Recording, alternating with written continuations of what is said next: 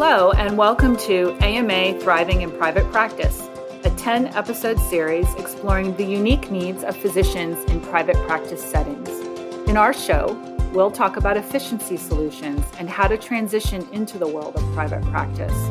We also will focus on other tips and tools to help free up time so you can focus on your patients.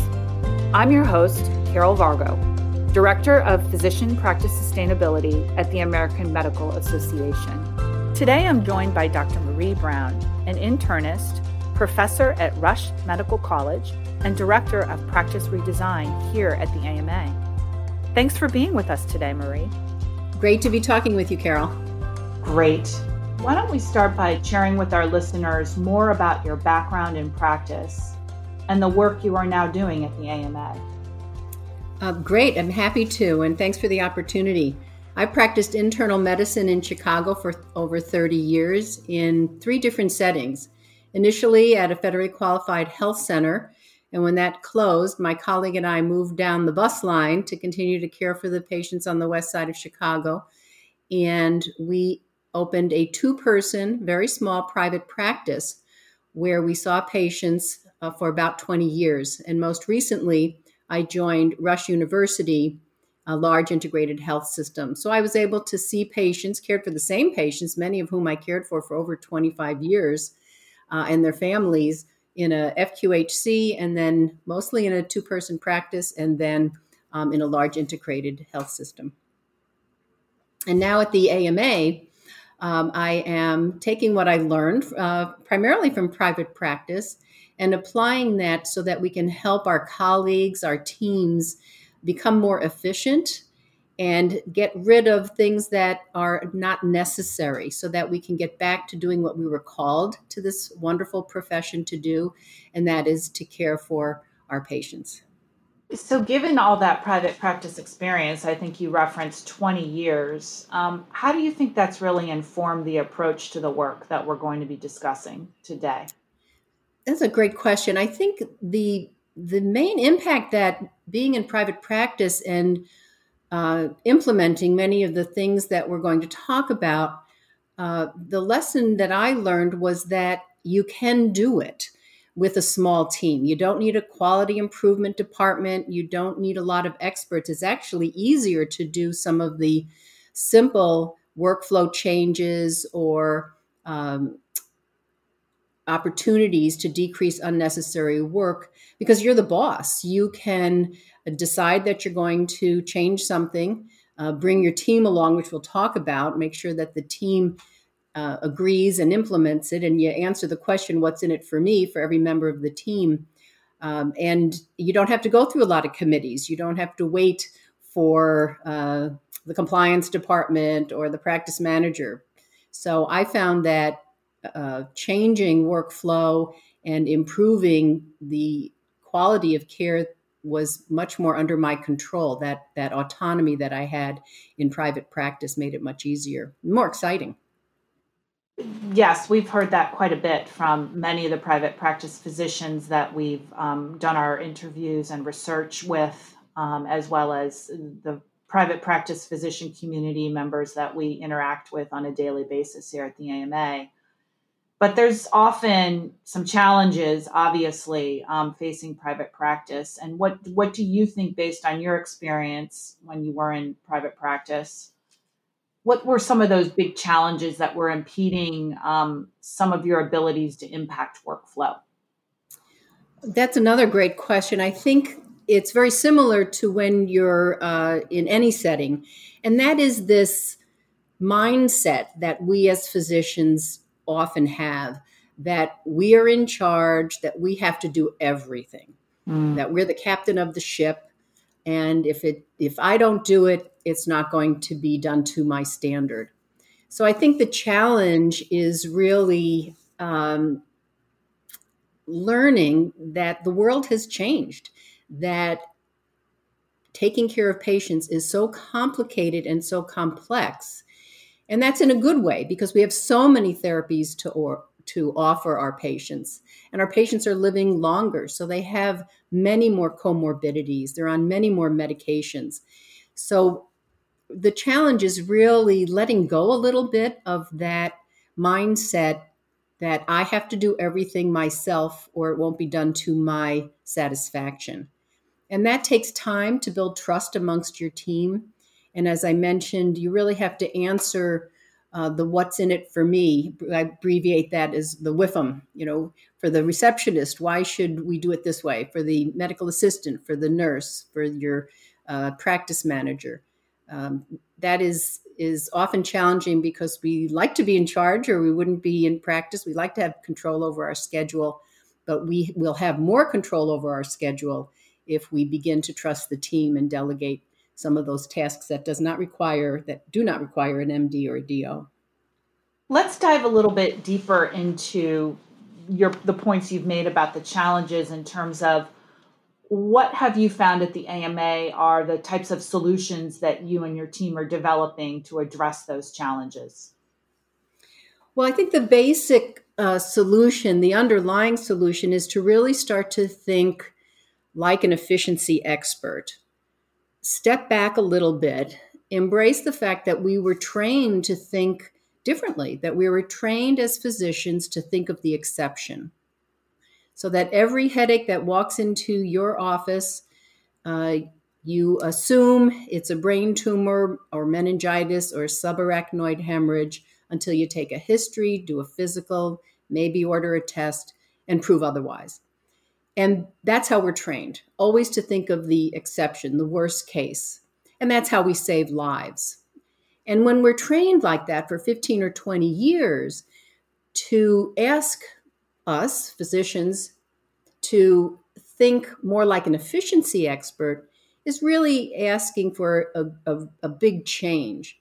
So when you are talking to uh, your colleagues and you want to think about changing workflow or looking at this more like an efficiency expert, honor that they've been trained this way, honor that you've been trained this way, but to do this work, to save two or three hours a day in your practice, we have to stop thinking like a doctor and think about what would work in general. So if you're thinking about a, a change in workflow that would save two hours a day, it's natural to think of why it wouldn't work. Well, if it doesn't work for 50% of your patients, that's okay. Instead of saving two hours a day, you're only going to save an hour a day.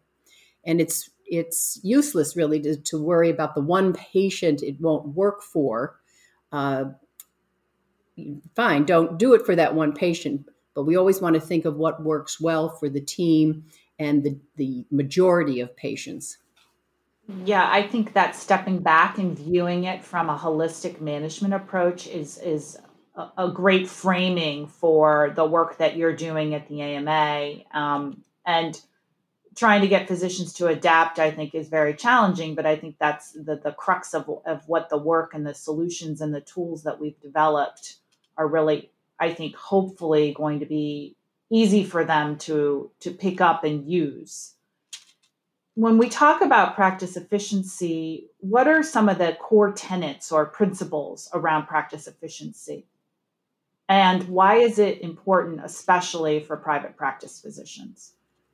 I think recognizing that the knowledge explosion uh, that is out there is important to help physicians recognize that we can't do it alone. So there are 1,600 guidelines out there. Now, these just can't be applied uh, to every patient in the short time that we have. So, the knowledge explosion is one. The implementation of the electronic health record has had its advantages, but we do know, and the AMA research, as you're aware of, Carol, has demonstrated that for every one hour of face to face time, say three 20 minute visits, results in two hours of documentation time. And that's just not sustainable. People are taking work home because you can't take the patient home, so you take the documentation work home. And that leaves us away from our families, our partners, um, developing our, taking care of ourselves, as well as having the time to read and, and stay up to date on the ever changing uh, knowledge base that's, that's continuing um, on a daily basis. So it's very important to recognize how things have changed and that because the world around us has changed, we really need to change as well. And now with COVID um, and the great resignation, the staffing crisis is huge. And in private practice, often we can't compete with the salaries that are offered um, at large organizations or at hospitals. So we really have to maximize the work of our staff and making sure that they're being efficient uh, because there there just aren't people out there to hire, or because of the uh, pandemic, uh, many of our staff have had to stay home to take care for their own families. So, if a physician wanted to assess their practice efficiency at that high level, where should they start? That's a great question. And even though we think we can fix everything, right, because that's our job and that's what we're good at, um, and sometimes it's a broken bone, and sometimes it's a it's it's a heart attack. Uh, but to fix this, we really need to ask our team. So your team knows better probably than you do where there's waste in your system when they are doing things that seem completely unnecessary or are duplicative and uh, could easily uh, be changed to save what we think with many of the things that we've uh, proposed and done research on could save three to four hours a day uh, for the entire team. And that will increase access that will increase your patient satisfaction decrease errors uh, allow for value based care to reach out to your panel as we move in that direction and get your team home on time and you home on time. You know, when you turn the lights out, the work is done and everybody feels wonderful that everybody was taken care of. Uh, you delivered great quality care uh, for all of your patients, and your team's health and your family's health and your health um, is intact. Medicine doesn't stand still, and at the AMA, neither do we. AMA members are physicians like you who are shaping the future of medicine. Become a member today and join the movement. Visit ama-assn.org slash moving medicine.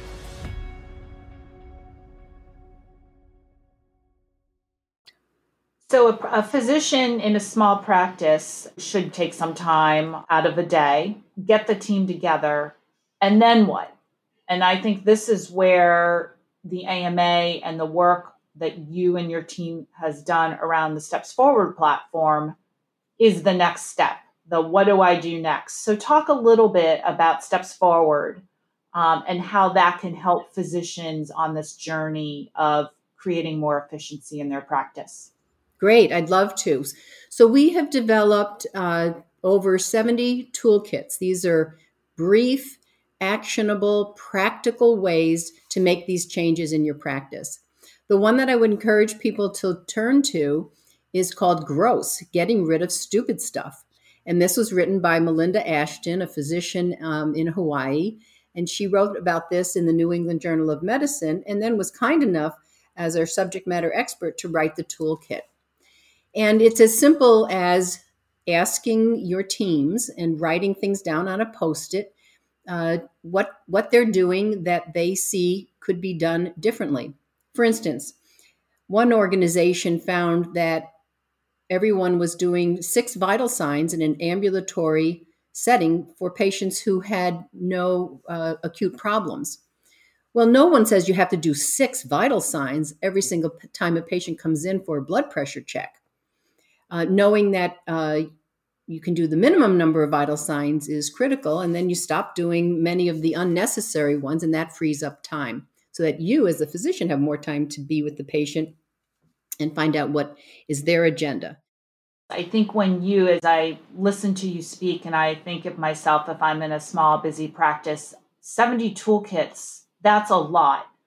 How can I possibly absorb all that? But I think what's innovative about the Steps Forward platform is um, how this kind of content is delivered and who can use it. Can you talk a little bit about that? Yes. And we have uh, taken the best of the saving time toolkits and put them into a playbook called the Saving Time Playbook. And that is also a brief sort of primer. And that's broken down into three parts. The part one is stop doing unnecessary work. Part two is incorporate practice fundamentals. And part three is make the business case for it.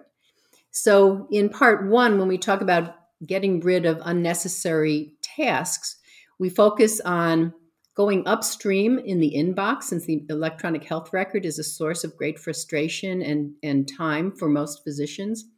Instead of thinking about how you can empty it and hire staff or spend time triaging, look upstream and talk to your IT folks about what should not even enter a physician's inbox. So that's number one. Um, and then another simple one, we have a toolkit that you'd be uh, led to in the uh, playbook on annual prescription renewal. When I was in private practice and I read about this, uh, thinking of my patients with hypertension and diabetes or asthma who are on chronic medications for years and years and years, probably for the rest of their life. And I was refilling them uh, 90 days with one refill. And read about Dr. Sinsky and, and um, other doctors changing that to 90 times four. We say 90 times four, call me no more. When you refill it for a whole year, you continue to see the patient as often as needed, every month or every three months, but you only refill the medicines once a year. And the next step to that is synchronizing them so they all come due on the same day each year. And we go into detail about how to do that and how to communicate that change to your patient and your local pharmacy because that's sometimes where you'll get some pushback when I did that, I found that in six months, because you start today and you're not going to see the benefit for six months, my inbox went down by 50% as far as, as requests for refills. Faxes didn't come over from the pharmacy. Patients weren't call, having the pharmacy call while they're waiting there, interrupting your regular flow. So, to your point, that these are very actionable, uh, uh, very practical opportunities to improve the way we deliver care and the time it takes to deliver care so that we can get back to saving time and spending that time with our patients, spending that time with our teams to look for other opportunities and finish work at work so that we go home we give our undivided attention to our partner and our families. That's so important. And what I love about Steps Forward is it's um, open to anyone. These are all free resources. Uh, practice managers utilize them probably just as much as physicians, I would guess. I, I agree. Yeah. Yeah. And also there's videos, um, vignettes. I mean, it's not just like a dry piece of, you know, step one, do this. I think it's pretty interactive and it's, um, I think it's, it's been great. And, and as we well know, I think what, what's the latest stat? Over a million um, downloads of these kinds of tools and resources on the Steps Forward platform have occurred, which I think is really excellent. So kudos to you and your team. So you mentioned this a little bit about, you know, it takes six months maybe to implement one of these changes. You know, you're going to do something today and you're not going to see the results, but this is in a way a long term gain you know, particularly given the complexities of our healthcare system, advancing solutions on a lot of these issues are long term. So, looking ahead, what can private practice physicians look forward to, to seeing from your team in the future in terms of some of these more uh, these uh, additional new innovations? That's a great question, but I think the I'd like to step back, Carol. There are things you can do today that won't take six months so there's another toolkit on pre-visit labs that help the physician change the workflow so that labs are pended by someone else. So we see our patients with diabetes every three months, and they need an A1C uh, every every three months. Well, that can be ordered uh, today, and then it's done a week before their next visit. So you have everything you need at the time. Another thing you can do right today is look at your electronic health record. And if there's things in your inbox that shouldn't be there, I found that using a very popular uh, EHR at the large institution, I was able to turn off unnecessary notifications that were coming to my inbox that were results of tests that another doctor ordered. I didn't realize, uh, but I had control over that. So I could go into that patient's chart and turn off those notifications. I trusted my cardiologist. I trusted my my consultants. I did not look need to look over their shoulder at what they were ordering. And it's a patient safety issue as well. If he or she orders a, a set of electrolytes and it comes into my inbox and their inbox, who's taking care of it? Does he or she think it's uh, my responsibility to address a, a low potassium, or am I assuming his team, his or her team is? So it's important to only have in your inbox things that require your attention. And that when I did that, uh, to, you know, today, I saw the impact tomorrow because those in, those notifications weren't coming in. So the toolkits have many things that might take three to six months to see the benefit, but many ideas that you can implement today that you'll see immediate uh, benefit from, such as how to implement team huddles uh, how to organize your office or design your office. So you're co-locating with your medical assistant or your nurse. So you're not you're not spending time back and forth messages electronically. You just have a conversation day to day. Um, so there's lots of um, opportunities to make immediate changes. And what we encourage you to do is look for something that you're going to be successful at that is going to be easy it's kind of low hanging fruit a little change uh, that the team can see wow, we all benefited from this. The doctor isn't interrupted. I know what to do. I can handle this. The rest of the team and everybody's getting uh, finished with work on time. The reception's happy because everybody's being seen on time and the patients aren't frustrated and complaining to them. That's how you answer that. What's in it for me? Um, to your question, what are we developing? We are uh, publishing another playbook called Taming the EHR.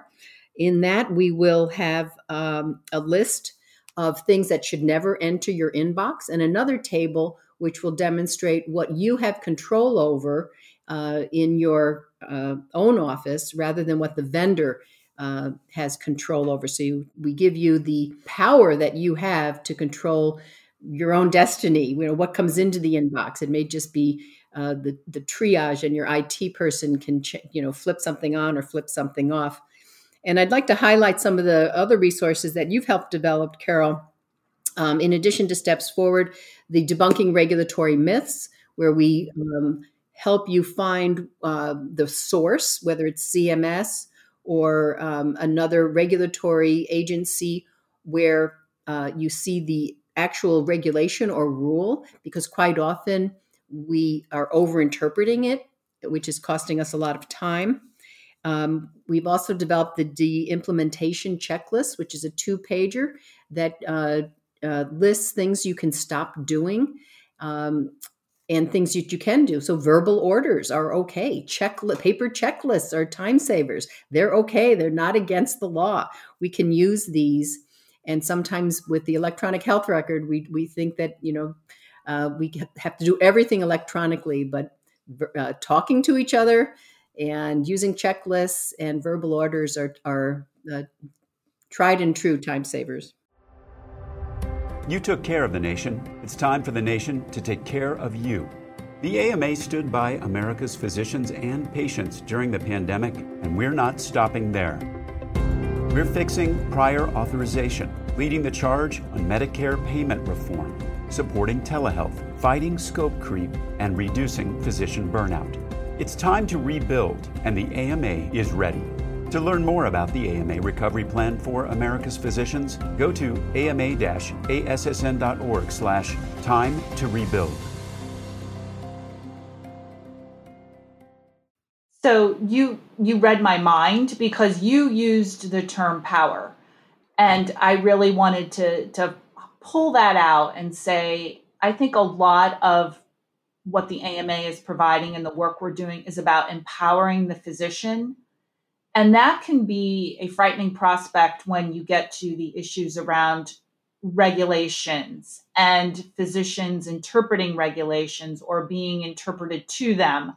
And what I love about the work that the AMA is doing in terms of removing the obstacles to patient care, which is what our team does along with the AMA's advocacy unit, is, is that we really have the knowledge and the power about yes, it's okay to do this. The regulations do not say you have to do this. So it gives you that sense of confidence that you can move forward and take some of these steps. And that's why I think the work you're doing is so important.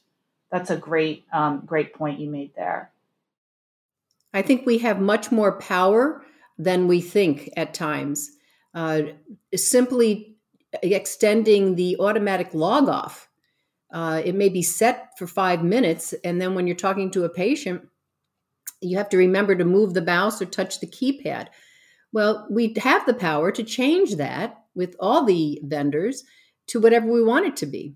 Um, it, in an ER, you, you, where there's public uh, in a public space, you want it to be short. But if you're in your own private practice and there's no risk of security or, or somebody else uh, getting on that computer, it can be uh, whatever time you want it to be. And uh, many times we think we don't have the power, uh, but in fact we do. Agreed. And I think the conversation we've had today has been really helpful, I think, in pulling that out, hopefully for our audience, and, and really appreciate the viewpoints that you bring from uh, running a private practice for 20 years, which I think is so critical to have that expertise um, to share with other private practice physicians.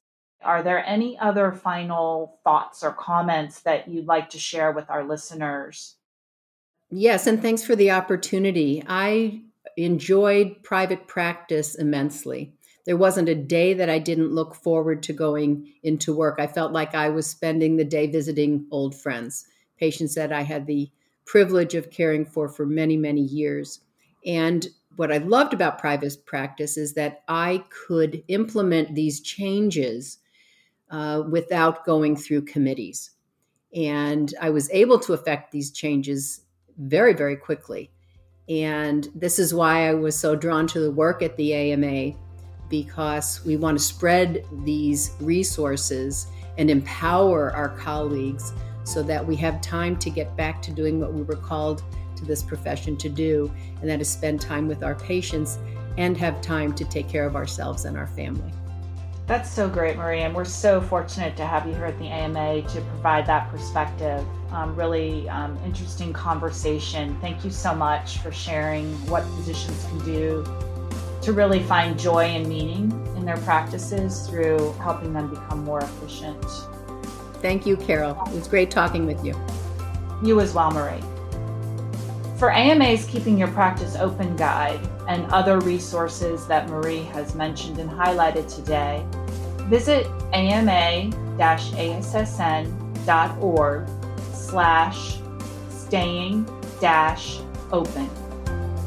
I'm Carol Vargo, and until next time, this has been Thriving in Private Practice.